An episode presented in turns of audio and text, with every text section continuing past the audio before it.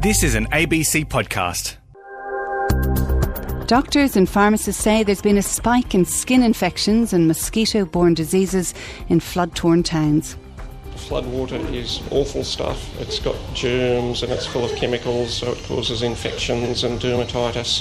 So we've had people, you know, running around for, for days on end in gumboots with uh, their feet in a terrible mess, and then they, they've become infected. And rising floodwaters force Indigenous people to move off country to higher ground. Down the camp, you were doing something, whether you're collecting firewood, sitting in the boat, rebaiting your, your nets. Here, once you wash, wash the dish, dishes, there's nothing else to do.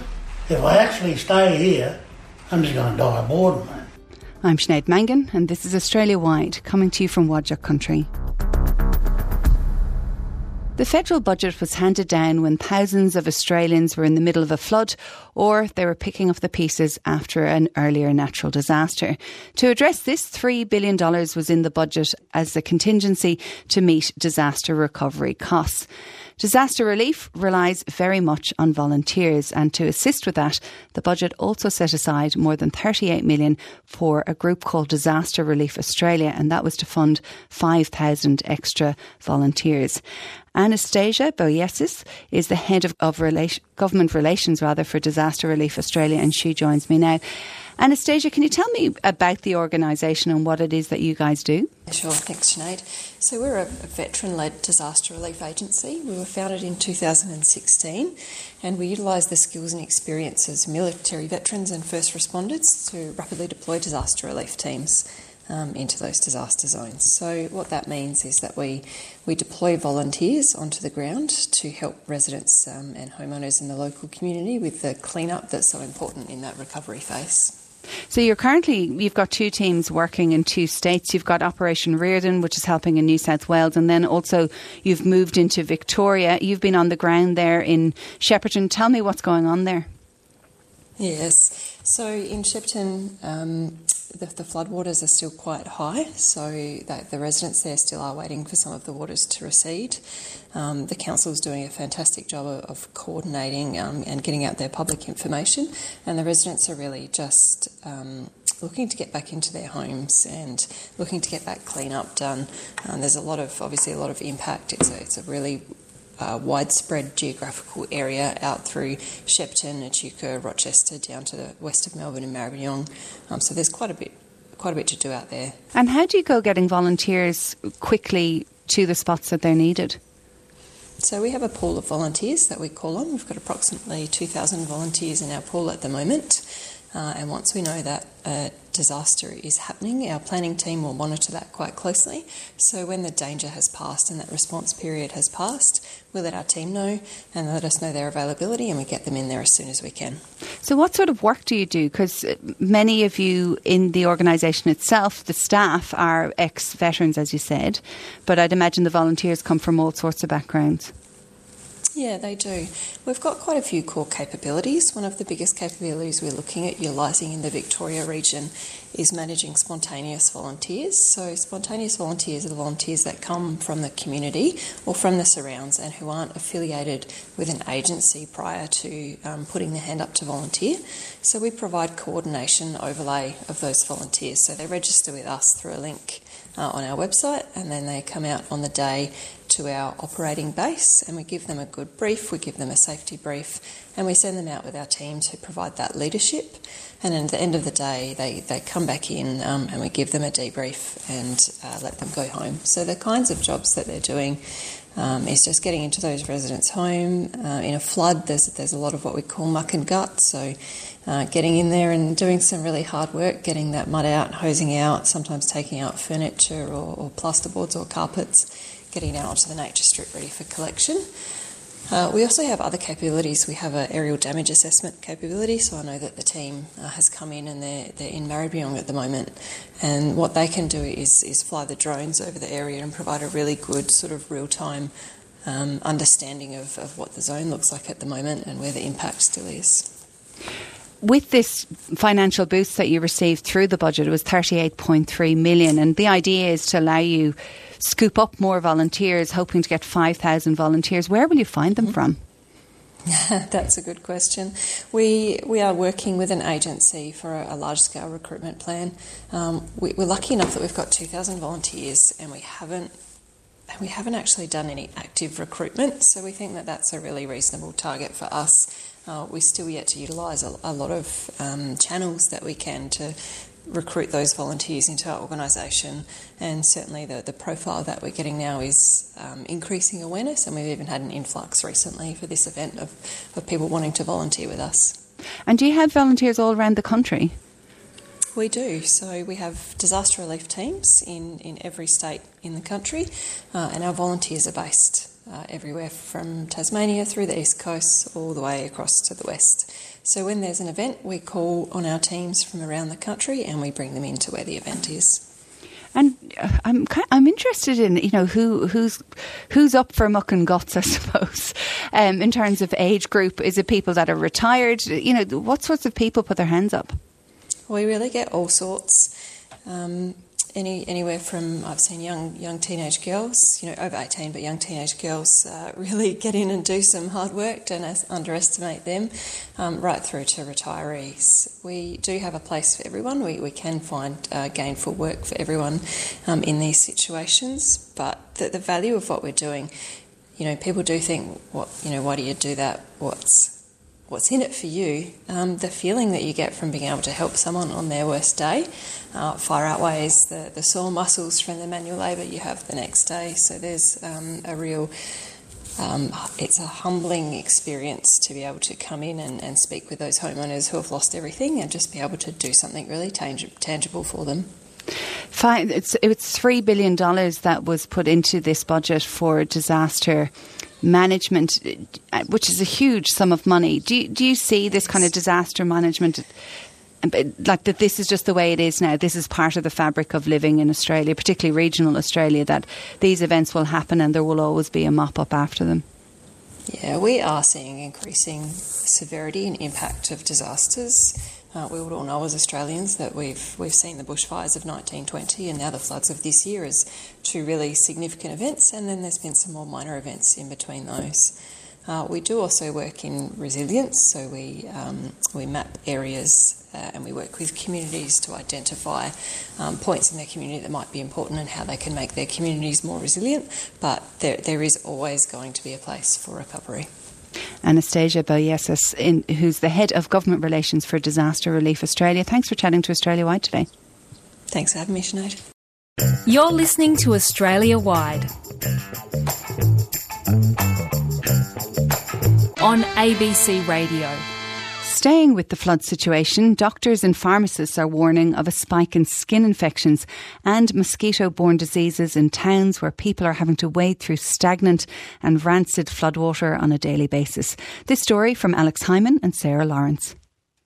At flood affected Rochester, pharmacist Brett Phillips says a growing number of patients are presenting with skin infections and dermatitis, requiring medication after open sores were exposed to contaminated water. Flood water is awful stuff. It's got germs and it's full of chemicals, so it causes infections and dermatitis.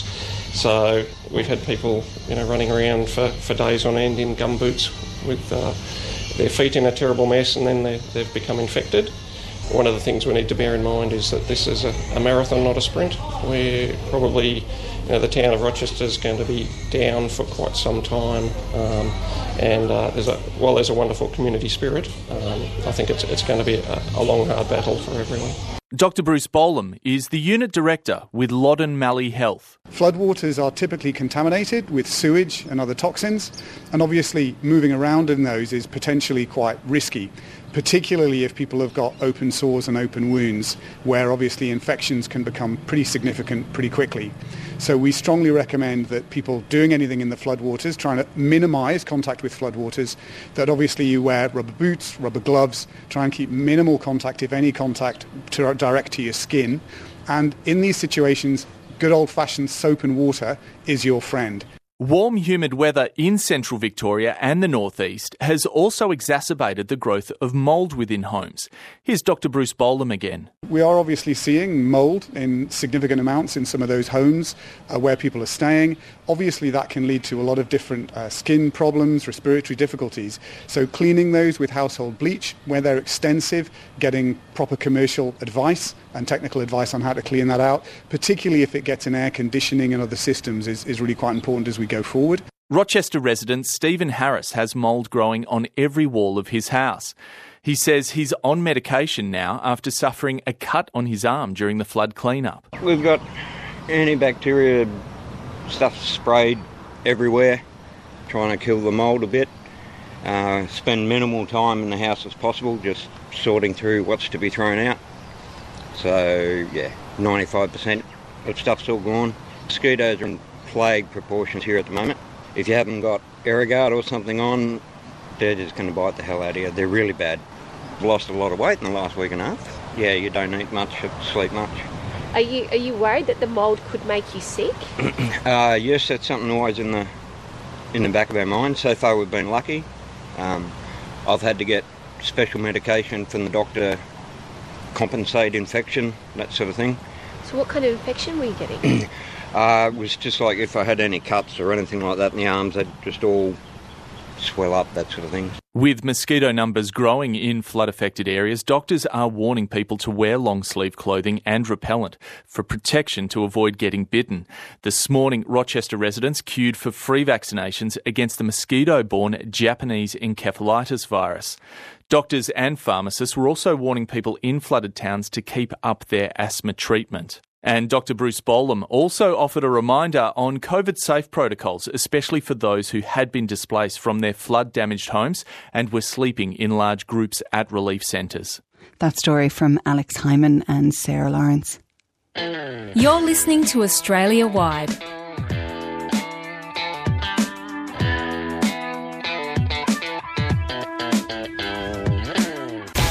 On ABC Radio. And you're with me, Sinead Mangan. Now we're going to stick to the floods as more stories continue to emerge. The rising floodwaters is forcing several Indigenous people to move off country in northern Victoria to higher ground. Authorities are continuing to provide life saving emergency messaging to those affected by the crisis, but there are concerns about whether the information is getting through to people living remotely on country. Tamara Clark reports from along the swollen Murray River. My tent's seven foot high that's underwater now. This is Mutti Mutti elder Macca Egan. He's been relocated from his submerged riverside home to a brick house in town at Robinvale in northern Victoria. In the 80s, I was there for seven years. Got flooded out twice in the 90s. Same place I am now. Rising floodwater is forcing members of the Indigenous community to move off country in an area already struggling with a housing shortage. Macca says many like him are in the same position, but some of them might not receive flood warnings because they live remotely. I've another mate down here underneath the bridge. He got flooded out. Over the years, we see the river come up, and it goes down. And it comes up. You know, give or take a couple of years. And that's what we thought. Nobody told us. Murray Valley Aboriginal Corporation Housing Manager Vicky Morris says the Robinvale organisation has supported two people to relocate, but can only offer a limited amount of assistance in emergency cases. This caravan park is flooded here. All the all the caravans have been moved up to higher ground, um, as well as. Um, the, we've moved a couple of um, gentlemen that were living down on the river, um, and we've moved them to higher ground as well. And I think it's just overseeing what our community's up to, and everyone really pulls together. And um, well, we've supported two people at this stage that we know of um, down in the River Bend, um, and our men's group have moved one one guy um, onto higher ground, moved his van, towed it up a couple of weeks ago, um, just as a precaution. Now I'm, I'm sure they're glad that that's happened. And then another gentleman was moved just recently and um, put up on higher ground as well. So, um, and that was um, that was a, their elder gentleman. That, that's their choice. So you know, we, all we can do is support them um, and put support in place as well. The advice is to move to higher ground, but Robinvale Network House coordinator Jack Dang says it will be difficult, if not impossible, for some members of the community to relocate due to financial or cultural factors. They're expected to move um, to a park per se and pay the rent, but a lot of them are quite um, low social economic um, uh, background, and they they don't think yeah don't don't can't I don't think they can afford it. Um, but uh, that's suppose where we come in and help to a small extent it's just not a great extent. In a statement, the Mallee Catchment Authority says it's continuing its engagement with local incident control centres through the region to ensure traditional owners and the Aboriginal community are informed about the floods and potential impacts. They say maps will be provided once available to ensure the community have a good understanding of the risks and potential for flooding. But for now, Macca Egan is missing home. Down the camp, you was doing something. You was moving whether you're collecting firewood, sitting in the boat, you know, rebaiting your, your nets, doing something. Here, now, once you wash, wash the dish, dishes, there's nothing else to do. If I actually stay here, I'm just going to die of boredom, man. That story from Tamara Clark, who was reporting there from along the swollen Murray River. ABC Australia wide. Total change of pace now. How does eating long spined sea urchins sound for your next seafood feast? And I don't mean the spikes, I mean the roe inside. Well, it turns out eating more sea urchin could actually save Australia's great southern reef from ruin. And a federal Senate inquiry is investigating the issue. Reporter Kira Proust has been looking at the issue and she has this story. Covered in long spikes, sea urchins might not be at the top of your list when you're shopping for seafood, but eating them could help restore and protect Australia's Great Southern Reef, which stretches from New South Wales right down to Tasmania and across to Western Australia. Despite being native to New South Wales, the long spined sea urchins have greatly damaged local reefs and have also made their way down into Victorian and Tasmanian oceans, creating urchin barrens as they go. The edible sea urchin roe, which is found inside the shell, is popular in migrant communities and demand for the product is growing, which could be a good thing for the environment. Director CEO of Sea Urchin Harvest, Chris Theodore, has seen his business on the New South Wales south coast grow since starting more than a decade ago. We've only done the local domestic market for the last 10 or 12 years, but we're just getting set up for export now. There is quite a big demand in Australia and it's um yeah steadily growing but it's, it's still mainly the Asians who eat the majority, and um, also the, the Maoris absolutely love it. It's one of their traditional foods. So they're two, our two biggest sort of customers. The impact of these sea urchins is really evident in Tasmania, with most of the healthy kelp forests being wiped out in recent years. Tasmanian Greens Senator Peter Whish-Wilson has seen the impact firsthand as a scuba diver himself, which prompted him to launch a federal inquiry into the issue. When I looked into why the last kelp forest largely vanished off Tasmania's coasts. It was for numerous because of numerous pressures, but one of the key factors was you know the, the march of uh, the invasive urchins that have come down from New South Wales on the, the warming and nutrient poor East Australian current. And they proliferated with no predators. They proliferated and like little Pac-Men, they've kind of munched their way through um, our coastal, offshore coastal ecosystems, including these giant kelp forests. The destruction caused by sea urchins along the Great Southern Reef has been compared to the damage caused by crown of thorns starfish along the Great Barrier Reef in Queensland. But the issues have seen very different amounts of government support, according to Secretary of the New South Wales Abalone Association, John Smythe. People are aware of the crown of thorns in the Great Barrier Reef, and we've seen nasty pictures of the reef systems that have been impacted by the crown of thorns. Well, the Great Southern Reef from northern New South Wales right through to Tasmania is probably the same distance, around about 2,000 kilometres. And not a lot of people are aware that, you know, for overgrazing of sea urchins can create a similar problem that we're seeing in the Great Barrier Reef. The um, submissions are calling for up to 50 million in funding whereas they've already spent 160 million on the or they're calling for 160 million to control crown of thorns. It's not a big ask when you spread it out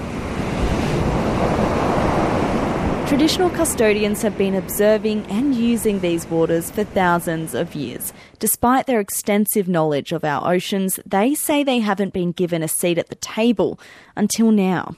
Walbunja man, an advocate for the New South Wales Aboriginal fishing rights group Wally Stewart, is hopeful the inquiry will lead to better opportunities for his people. Basically, at the end of the day, what we're asking for is um, we want to fix up our waters, we want to have a say in management, and we want to create some employment for our communities.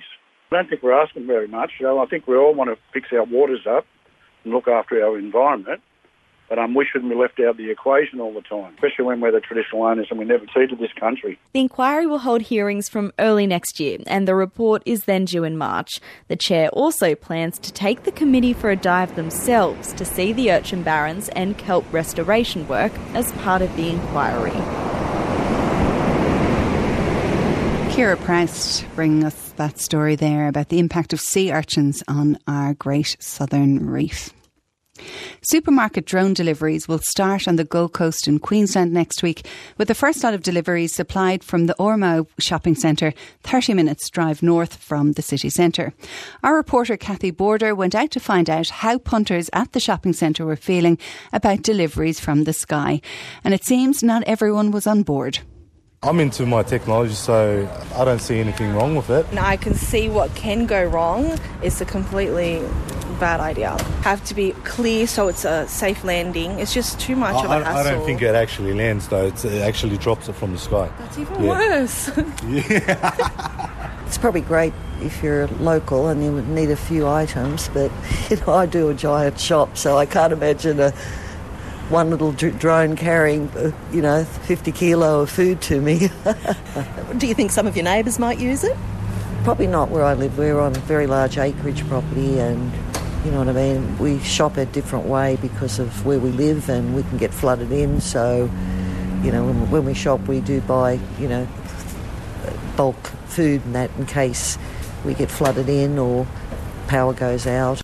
Mixed reviews there. It's not a first for Australia. A pilot program was launched in Canberra early this year successfully. Simon Rossi is the general manager of Contractor Wing Australia and he told Sally Rope how it'll all work our drones are, are, custom designed to deliver, you know, smaller parcels safely, reliably, and very quickly. And really, the we don't see drone delivery replacing the weekly shop that you do, but more it's about um, getting the items that you need in a hurry. And for example, uh, if you've forgotten or you've run out of bread for kids' lunches in the mornings, you can quickly order a drone um, to have the bread delivered in minutes. Or you might be at home cooking lunch on a Sunday for your friends, and you've you've run out of the, the, the special ingredient that you need. And so drone delivery is very much about the items that you want in a hurry and the smaller parcels, be it a, a snack, fresh food that you might be wanting to, to eat during the day or, or a ready-made meal. And so as the, the, the parcel is packed and ready to go, it's loaded onto the aircraft. The aircraft will ascend to a height of about 70 metres and will fly at 110 kilometres an hour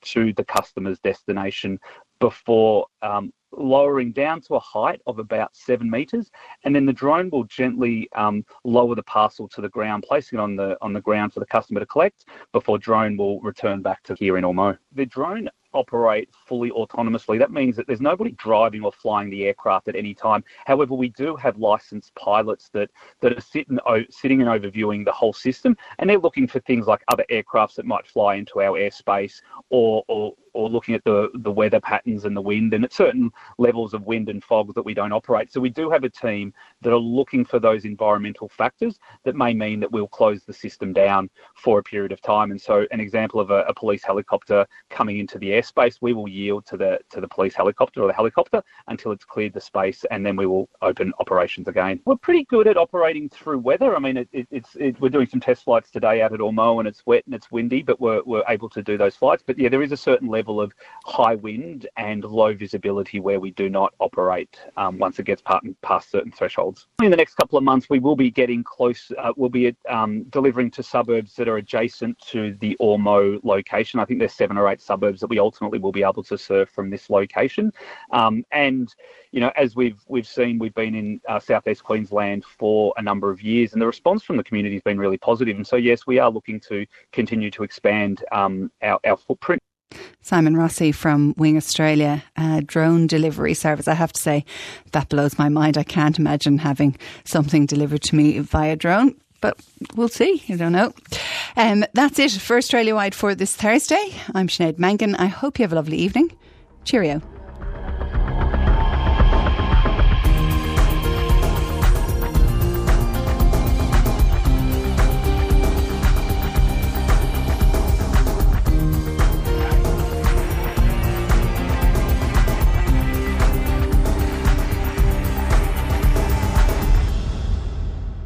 You've been listening to an ABC podcast. You can discover more ABC podcasts, live radio, and exclusives on the ABC Listen app.